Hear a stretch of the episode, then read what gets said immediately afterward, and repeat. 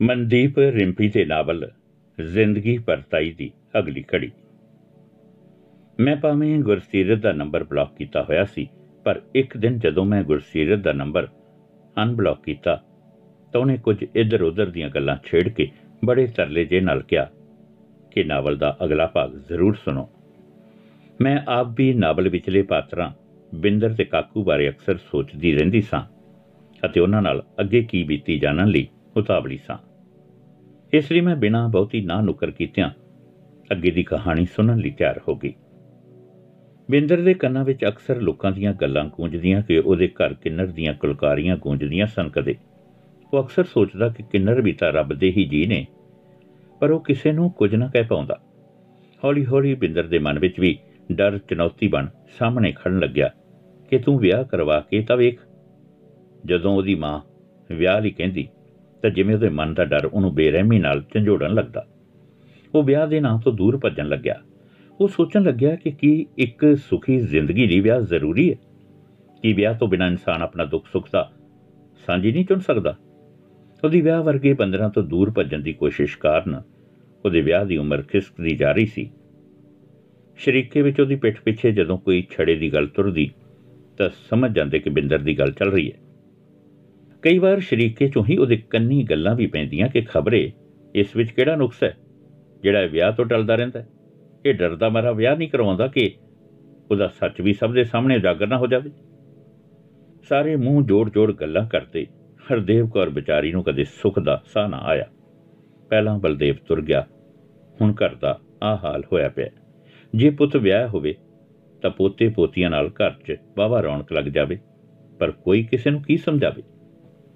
ਬਿੰਦਰ ਦੀ ਜ਼ਿੰਦਗੀ ਵਿੱਚ ਕਿਸੇ ਕੁੜੀ ਦੇ ਆਉਣ ਤੋਂ ਬਾਅਦ ਮਨ ਵਿੱਚ ਵਿਆਹ ਦੀ ਸੁੱਤੀ ਰੀ ਜਾਗੀ, ਪਰ ਫਿਰ ਉਹਦੇ ਮਨ ਦੇ ਇੱਕ ਖੂੰਜੇ ਵਿੱਚ ਪਿਆ ਡਰ ਉਬੜਵਾਹੇ ਉੱਠ ਖੜਾ ਹੋਇਆ ਕਿ ਜੇਕਰ ਤੇਰੇ ਘਰ ਵਿੱਚ ਮੁੜ ਕਾਕੂ ਵਰਗਾ ਜੀ ਜੰਮ ਪਿਆ ਫਿਰ ਕੀ ਕਰੇਗਾ ਤੂੰ? ਪਰ ਦੂਜੇ ਹੀ ਪਲ ਉਹ ਉਸ ਡਰ ਦਾ ਆਪੇ ਗਲਾ ਘੁੱਟ ਦਿੰਦਾ। ਇਹ ਆਖ ਕੇ ਕਿ ਕਾਕੂ ਦਾ ਕੀ ਕਸੂਰ ਹੈ? ਉਹ ਕਿਵੇਂ ਦੋਸ਼ੀ ਬਣ ਗਿਆ? ਉਹ ਸੋਚਣ ਲੱਗਦਾ ਕਿ ਮੈਂ ਕਾਕੂ ਨੂੰ ਮੁੜ ਕਰ ਲਿਆਵਾਂਗਾ ਇਸ ਘਰ ਵਿੱਚ। ਮੈਂ ਸਾਹਮਣਾ ਕਰਾਂਗਾ ਸਭ ਦੀਆਂ ਨਜ਼ਰਾਂ ਦਾ। ਮੈਂ ਲੜਾਂਗਾ ਆਪਣੇ ਆਪ ਨਾਲ ਵੀ ਤੇ ਦੂਜਿਆਂ ਨਾਲ ਵੀ। ਉਹਨੇ ਇੱਕ ਦੋ ਵਾਰ ਪਹਿਲਾਂ ਵੀ ਕੋਸ਼ਿਸ਼ ਕੀਤੀ ਸੀ ਕਾਕੂ ਨੂੰ ਮਿਲਣ ਦੀ। ਗਿਆ ਸੀ ਉਹਨਾਂ ਦੇ ਡੇਰੇ। ਉਹਨਾਂ ਦੇ ਸਰਦਾਰ ਨੂੰ ਹਾੜਿਆਂ ਨਾਲ ਪੁੱਛਿਆ ਸੀ ਆਪਣੇ ਕਾਕੂ ਬਾਰੇ। ਪਰ ਮੰਤ ਨੇ ਉਹਨੂੰ ਸਮਝਾ ਬੁਝਾ ਕੇ ਘਰੇ ਤੋਰ ਦਿੱਤਾ ਸੀ। ਉਸ ਤੋਂ ਬਾਅਦ ਵੀ ਉਹ ਉਹਨਾਂ ਦੇ ਡੇਰੇ ਕੋਲੋਂ ਆਨੇ ਬਹਾਨੇ ਲੱਗਦਾ ਰਿਹਾ। ਇਹ ਸੋਚ ਕੇ ਕਿ ਖੋਰੇ ਕਾਕੂ ਕਦੇ ਉਹਨੂੰ ਟੱਕਰ ਜਾਵੇ। ਪਰ ਫਿਰ ਇਹ ਸੋਚ ਕੇ ਆਪਣੇ ਆਪ ਤੇ ਹੱਸਦਾ ਕਿ ਜਦੋਂ ਕਾਕੂ ਉਹਦੇ ਕੋਲੋਂ ਵੱਖ ਹੋਇਆ ਸੀ, ਉਦੋਂ ਤਾਂ ਉਹ 6 ਮਹੀਨਿਆਂ ਦਾ ਹੀ ਸੀ। ਪਰ ਕਿਵੇਂ ਪਛਾਣੇਗਾ ਕਾਕੂ ਨੂੰ ਹੁਣ? ਉਹ ਵੀ ਤਾਂ ਸੁਖਨਾ ਜਵਾਨ ਹੋ ਗਿਆ ਹੋਵੇਗਾ।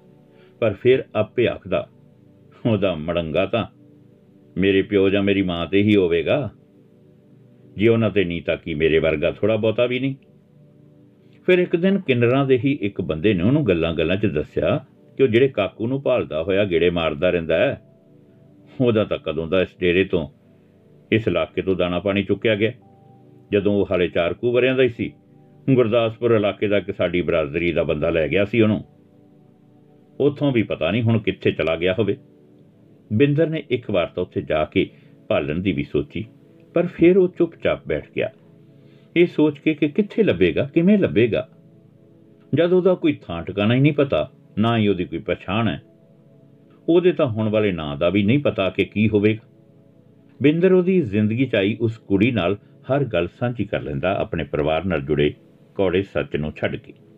ਉਹ ਅਕਸਰ ਆਖਦਾ ਕਿ ਉਹਦੀ ਜ਼ਿੰਦਗੀ ਵਿੱਚ ਤਿੰਨ ਔਰਤਾਂ ਆਈਆਂ, ਜਿਨ੍ਹਾਂ ਤੇ ਉਹ ਰੱਬ ਵਰਗਾ ਭਰੋਸਾ ਕਰਨ ਦੀ ਹਿੰਮਤ ਰੱਖਦਾ ਸੀ। ਪਹਿਲੀ ਉਹਨੂੰ ਜਨਮ ਦੇਣ ਵਾਲੀ ਉਹਦੀ ਮਾਂ ਜਿਨੇ ਉਹਨੂੰ ਇਹ ਦੁਨੀਆ ਵਿਖਾਈ ਤੇ ਬਹੁਤ ਸਦਰਾਂ ਨਾਲ ਪਾਲਿਆ।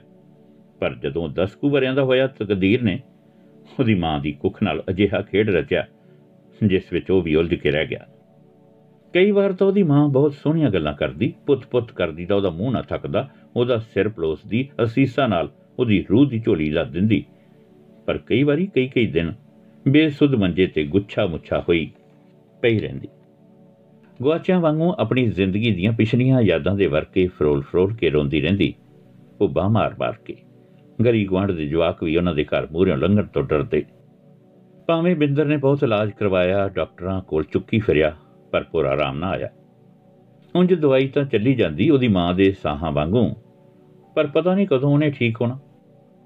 ਉਹਦੀ ਜ਼ਿੰਦਗੀ ਵਿੱਚ ਦੂਜੀ ਸੰਗਣੀ ਛਾਂ ਉਹਦੀ ਦਾਦੀ ਦੀ ਸੀ, ਜਿਹਨੇ ਉਹਨੂੰ ਰੋਲਣ ਨਾ ਦਿੱਤਾ, ਭਾਵੇਂ ਬਿੰਦਰ ਦਾ ਪਿਓ ਲਾਪਤਾ ਹੋ ਗਿਆ। ਘਰ ਵਿੱਚ ਦੋਵੇਂ ਮਾਂ ਪੁੱਤ ਰਹਿ ਗਏ। ਜਦੋਂ ਮਾਂ ਨੂੰ ਦੌਰੇ ਪੈਣ ਲੱਗੇ, ਤਾਂ ਉਹਦੀ ਦਾਦੀ ਨੇ ਹੀ ਸਾਂਭੀ ਆਪਣੀ ਨੂੰ ਉਹ ਅਕਸਰ ਸੋਚਦਾ, ਨੂੰਹਾਂ ਸਾਂਭਦੀਆਂ ਬੁੱਢੇ ਬਾਰੇ ਸੱਸਾਂ ਨੂੰ, ਪਰ ਦੇਖੋ, ਮੇਰੀ ਦਾਦੀ ਦੀ ਕਿਸਮਤ। ਮੇਰੀ ਦਾਦੀ ਨੂੰ ਸਾਹਮਣੀ ਪਈ ਆਪਣੀ ਜਵਾਨ ਨੂੰ। ਆਪਣੇ ਹੱਥੀਂ ਪਕਾ ਪਕਾ ਖਵਾਉਂਦੀ ਆਪਣੀ ਨੂੰਹ ਨੂੰ। ਦਾਦੀ ਤੋਂ ਬਾਅਦ ਬਿੰਦਰ ਦੀ ਜ਼ਿੰਦਗੀ ਜਿਵੇਂ ਸੁੰਨੀ ਸੁੰਨੀ ਹੋ ਗਈ ਸੀ, ਪਰ ਇੱਕ ਸਕੂਲ ਵਿੱਚ ਉਸ ਨੂੰ ਆਪਣੀ ਅਧਿਆਪਕਾ ਵਿੱਚ ਆਪਣੀ ਮਾਂ ਤੇ ਦਾਦੀ ਦਾ ਰਲਵਾਂ ਰੂਪ ਨਜ਼ਰ ਆਉਣ ਲੱਗਿਆ। ਉਸ ਮੈਡਮ ਦਾ ਮਿੱਠ ਪੋਲੜਾ ਸੁਭਾਅ ਬਿੰਦਰ ਨੂੰ ਦੁਨੀਆਦਾਰੀ ਦੀਆਂ ਗੱਲਾਂ ਪ੍ਰਤੀ ਸੁਚੇਤ ਕਰਦਾ ਰਹਿੰਦਾ। ਉਹਨਾਂ ਦੇ ਨਜ਼ਰੀਏ ਨੇ ਬਿੰਦਰ ਦੇ ਦਿਲ ਅੰਦਰ ਉਹਨਾਂ ਲਈ ਸਤਿਕਾਰ ਦੀ ਬਹੁਤ ਸੱਚੀ ਤੇ ਸੁੱਚੀ ਥਾਂ ਬਣਾ ਦਿੱਤੀ। ਉਹ ਮੈਡਮ ਨਾਲ ਆਪਣਾ ਹਰ ਦੁੱਖ ਸਾਂਝਾ ਕਰਨ ਲੱਗਿਆ, ਪਰ ਫਿਰ ਵੀ ਉਹਨੇ ਕਾਕੂ ਦੀ ਗੱਲ ਨੂੰ ਹਮੇਸ਼ਾ ਲੁਕੋਈ ਰੱਖਿਆ। ਉਹ ਕਈ ਵਾਰ ਸੋਚਦਾ ਕਿ ਮੈਂ ਇਸ ਗੱਲ ਤੇ ਪਰਦਾ ਕਿਉਂ ਪਾਉਂਦਾ ਹਾਂ? ਆਖਰ ਕਿਉਂ? ਪਰ ਫਿਰ ਆਪ ਹੀ ਕਿਉਂ ਦਾ ਜਵਾਬ ਆਪਣੇ ਅੰਦਰ ਬੈਠੇ ਹੋਏ ਡਰ ਵਿੱਚੋਂ ਲੱਭ ਕੇ ਚੁੱਪ ਕਰ ਜਾਂਦਾ।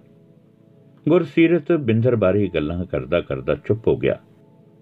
ਮੈਂ ਚਾਹੁੰਦੀ ਸਾਂ ਕਿ ਉਹ ਕਹਾਣੀ ਅੱਗੇ ਤੋਰੇ, ਪਰ ਹਮੇਸ਼ਾ ਦੀ ਤਰ੍ਹਾਂ ਉਹਨੇ ਕਹਾਣੀ ਅਧੂਰੀ ਹੀ ਛੱਡ ਦਿੱਤੀ ਅਤੇ ਮੈਂ ਅਗਲੇ ਦਿਨ ਦੀ ਉਡੀਕ ਕਰਨ ਲੱਗੀ ਪੂਰੀ ਕਹਾਣੀ ਸੁਣਨ ਦੀ ਆਰਤੀ ਮੈਡਮ ਮੈਨੂੰ ਆਪਣੀ ਧੀ ਵਾਂਗ ਸਮਝਦੇ ਤੇ ਮੈਂ ਵੀ ਆਰਤੀ ਮੈਡਮ ਤੋਂ ਕਦੀ ਕੋਈ ਪਰਦਾ ਨਹੀਂ ਰੱਖਿਆ ਕਿਸੇ ਗੱਲ ਦਾ। ਆਰਤੀ ਮੈਡਮ ਜੇਕਰ ਗੁਰਸੀਰਤ ਲਈ ਫਿਕਰਮੰਦ ਸਨ ਤਾਂ ਮੇਰੇ ਲਈ ਵੀ ਘੱਟ ਫਿਕਰਮੰਦ ਨਹੀਂ ਸਨ। ਉਹ ਮੇਰੀ ਢਲਦੀ ਜਾ ਰਹੀ ਉਮਰ ਨੂੰ ਪਿਛਲੇ 10 ਸਾਲਾਂ ਤੋਂ ਵੇਖਦੇ ਆ ਰਹੇ ਸਨ। ਜਿਉਂ-ਜਿਉਂ ਮੇਰੀ ਉਮਰ ਢਲਦੀ ਜਾ ਰਹੀ ਸੀ ਆਰਤੀ ਮੈਡਮ ਦੇ ਖਿਆਲ ਮੇਰੀ ਜ਼ਿੰਦਗੀ ਨੂੰ ਲੈ ਕੇ ਉਲਝਦੇ ਜਾ ਰਹੇ ਸਨ। ਉਹਨਾਂ ਮੈਨੂੰ ਕਈ ਵਾਰ ਸਮਝਾਉਣ ਦੀ ਕੋਸ਼ਿਸ਼ ਕੀਤੀ ਕਿ ਅਸੀਂ ਜਿਸ ਸਮਾਜ ਵਿੱਚ ਰਹਿੰਦੇ ਹਾਂ, ਉਸ ਵਿੱਚ ਸਾਡੇ ਦੁੱਖ ਸੁੱਖ ਸਾਂਝੇ ਕਰਨ ਲਈ ਇੱਕ ਹਮਸਫਰ ਦਾ ਹੋਣਾ ਜ਼ਰੂਰੀ ਹੈ। ਜਿਸ ਮੂਰੇ ਅਸੀਂ ਬੇਝਿਜਕ ਆਪਣੇ ਮਨ ਦੀਆਂ ਪਰਤਾਂ ਫਰੋਲ ਸਕਦੇ ਹਾਂ, ਪਰ ਮੈਂ ਹਮੇਸ਼ਾ ਆਪਣੇ ਪਰਿਵਾਰ ਦੀਆਂ ਜ਼ਿੰਮੇਵਾਰੀਆਂ 'ਚ ਉਲਝੀ ਰਹਿੰਦੀ, ਜਿਵੇਂ ਆਪਣੇ ਬਾਰੇ ਸੋਚਣ ਲਈ ਮੇਰੇ ਕੋਲ ਵੇਲੀ ਨਾ ਹੋਵੇ। ਜਦੋਂ ਗੁਰਸੀਰਤ ਇਸ ਸਕੂਲ ਵਿੱਚ ਆਇਆ ਆਰਤੀ ਮੈਡਮ ਨੇ ਗੁਰਸੀਰਤ ਦੇ ਸੁਭਾਅ ਨੂੰ ਵੇਖ ਮੇਰੇ ਬਾਰੇ ਮੁੜ ਸੋਚਣਾ ਸ਼ੁਰੂ ਕਰ ਦਿੱਤਾ। ਉਹਨਾਂ ਮੇਰੀ ਜ਼ਿੰਦਗੀ ਦਾ ਸਾਰਾ ਸੱਚ ਗੁਰਸੀਰਤ ਦੇ ਸਾਹਮਣੇ ਉਜਾਗਰ ਕਰ ਦਿੱਤਾ। ਗੁਰਸੀਰਤ ਮੈਨੂੰ ਦਿਲੋਂ ਪਸੰਦ ਕਰਨ ਲੱਗਿਆ। ਇਸ ਤੋਂ ਪਹਿਲਾਂ ਕਦੇ ਵੀ ਕਿਸੇ ਦੀ ਜ਼ਿੰਦਗੀ ਵਿੱਚ ਉਹਨੇ ਇੰਜ ਝਾਕ ਕੇ ਨਹੀਂ ਸੀ ਵੇਖਿਆ ਤੇ ਨਾ ਹੀ ਕਿਸੇ ਨੂੰ ਆਪਣੀ ਜ਼ਿੰਦਗੀ ਵਿੱਚ ਝਾਕਣ ਦਾ ਮੌਕਾ ਦਿੱਤਾ ਸੀ। ਉਹਨੂੰ ਮੇਰੇ ਨਾਲ ਗੱਲਾਂ ਦੀ ਸਾਂਝ ਪਾਉਣਾ ਚੰਗਾ ਲੱਗਣ ਲੱਗਿਆ। ਸਾਨੂੰ ਦੋਹਾਂ ਨੂੰ ਗੱਲਾਂ ਕਰਦੇ ਹੋਏ ਸਮੇਂ ਦਾ ਪਤਾ ਹੀ ਨਾ ਲੱਗਦਾ। ਪਰ ਮੈਂ ਅਕਸਰ ਉਸ ਦਾ ਨੰਬਰ ਬਲੌਕ ਕਰ ਦਿੰਦੀ। ਅਸੀਂ ਅਕਸਰ ਸੋਚਦੇ ਕਿ ਸ਼ਾਇਦ ਸਾਡੀ ਕਿਸਮਤ ਸਾਡਾ ਇਮਤਿਹਾਨ ਲੈ ਰਹੀ ਹੈ। ਉਂਝ ਵੀ ਅਸੀਂ ਦੋਵੇਂ ਬਹੁਤ ਸਾਰੇ ਇਮਤਿਹਾਨਾਂ ਵਿੱਚੋਂ ਲੰਘਦੇ ਹੋਏ ਇੱਥੇ ਪਹੁੰਚੇ ਸਾਂ। ਭਾਵੇਂ ਮੇਰੇ ਨਾਲ ਗੱਲਾਂ ਕਰ, ਮੈਸੇਜ ਕਰ, ਆਪਣੇ ਮਨ ਦੀ ਹਰ ਤੈ ਫਰੋਲਣਾ ਉਸ ਨੂੰ ਪਸੰਦ ਸੀ, ਪਰ ਫਿਰ ਵੀ ਵਿਆਹ ਬਾਰੇ ਉਹਨੇ ਕਦੇ ਨਹੀਂ ਸੀ ਸੋਚਿਆ। ਉਹ ਬਿਨਾਂ ਕਿਸੇ ਰਿਸ਼ਤੇ ਵਿੱਚ ਬੰਨੇ ਦੋਸਤੀ ਦਾ ਰਿਸ਼ਤਾ ਨਿਭਾਉਣਾ ਚਾਹੁੰਦਾ ਸੀ। ਜਦੋਂ ਤਰਨ ਨੇ ਆਰਤੀ ਮੈਡਮ ਨੂੰ ਮੇਰੇ ਰਿਸ਼ਤੇ ਦੀ ਗੱਲ ਤੋਰਨ ਲਈ ਕਿਹਾ ਤਾਂ ਆਰਤੀ ਮੈਡਮ ਨੇ ਚਾਹ ਵਿੱਚ ਬਿਨਾਂ ਗੁਰਸੀਰਤ ਨਾਲ ਗੱਲ ਕੀਤਿਆਂ ਹਾਮੀ ਭਰ ਦਿੱਤੀ, ਕਿਉਂਕਿ ਉਹਨਾਂ ਨੂੰ ਗੁਰਸੀਰਤ ਨਾਲ ਪਹਿਲਾਂ ਹੋਈਆਂ ਗੱਲਾਂ ਤੋਂ ਪੂਰਾ ਭਰੋਸਾ ਸੀ ਕਿ ਗੁਰਸੀਰਤ ਇਸ ਵਿਆਹ ਲਈ ਕਦੇ ਇਨਕਾਰ ਨਹੀਂ ਕਰ ਸਕਦਾ। ਇਸ ਲਈ ਉਹ ਭੱਜੇ ਭੱਜੇ ਸਿੱਧਾ ਮੇਰੇ ਘਰ ਆਏ, ਰਾਹ ਵਿੱਚ ਉਹਨਾਂ ਗੁਰਸੀਰਤ ਨੂੰ ਫੋਨ ਲਾਇਆ ਤੇ ਪੁੱਛਿਆ ਕਿ ਕਿੱਥੇ ਹੋ? ਗੁਰਸੀਰਤ ਦੇ ਇਹ ਆਖਣ ਤੇ ਕਿ ਮੈਂ ਘਰ ਹੀ ਹਾਂ। ਉਹਨਾਂ ਗੁਰਸੀਰਤ ਨੂੰ ਬਿਨਾਂ ਕੁਝ ਆਖਿਆ, ਸਰਪ੍ਰਾਈਜ਼ ਦੇਣ ਦੇ ਬਹਾਨੇ ਨਾਲ ਆਖਣ ਲੱਗੇ ਕਿ ਉਹ ਅੱਧੇ ਘੰਟੇ ਵਿੱਚ ਉਹਦੇ ਕੋਲ ਪਹੁੰਚ ਰਹੇ ਨੇ? ਮੈਨੂੰ ਤਿਆਰ ਹੋਣ ਲਈ ਆਖ, ਉਹ ਗੁਰਸੀਰਤ ਦੇ ਘਰ ਵੱਲ ਤੁਰ ਪਏ। ਬਾਕੀ ਅਗਲੇ ਅੰਕ ਵਿੱਚ।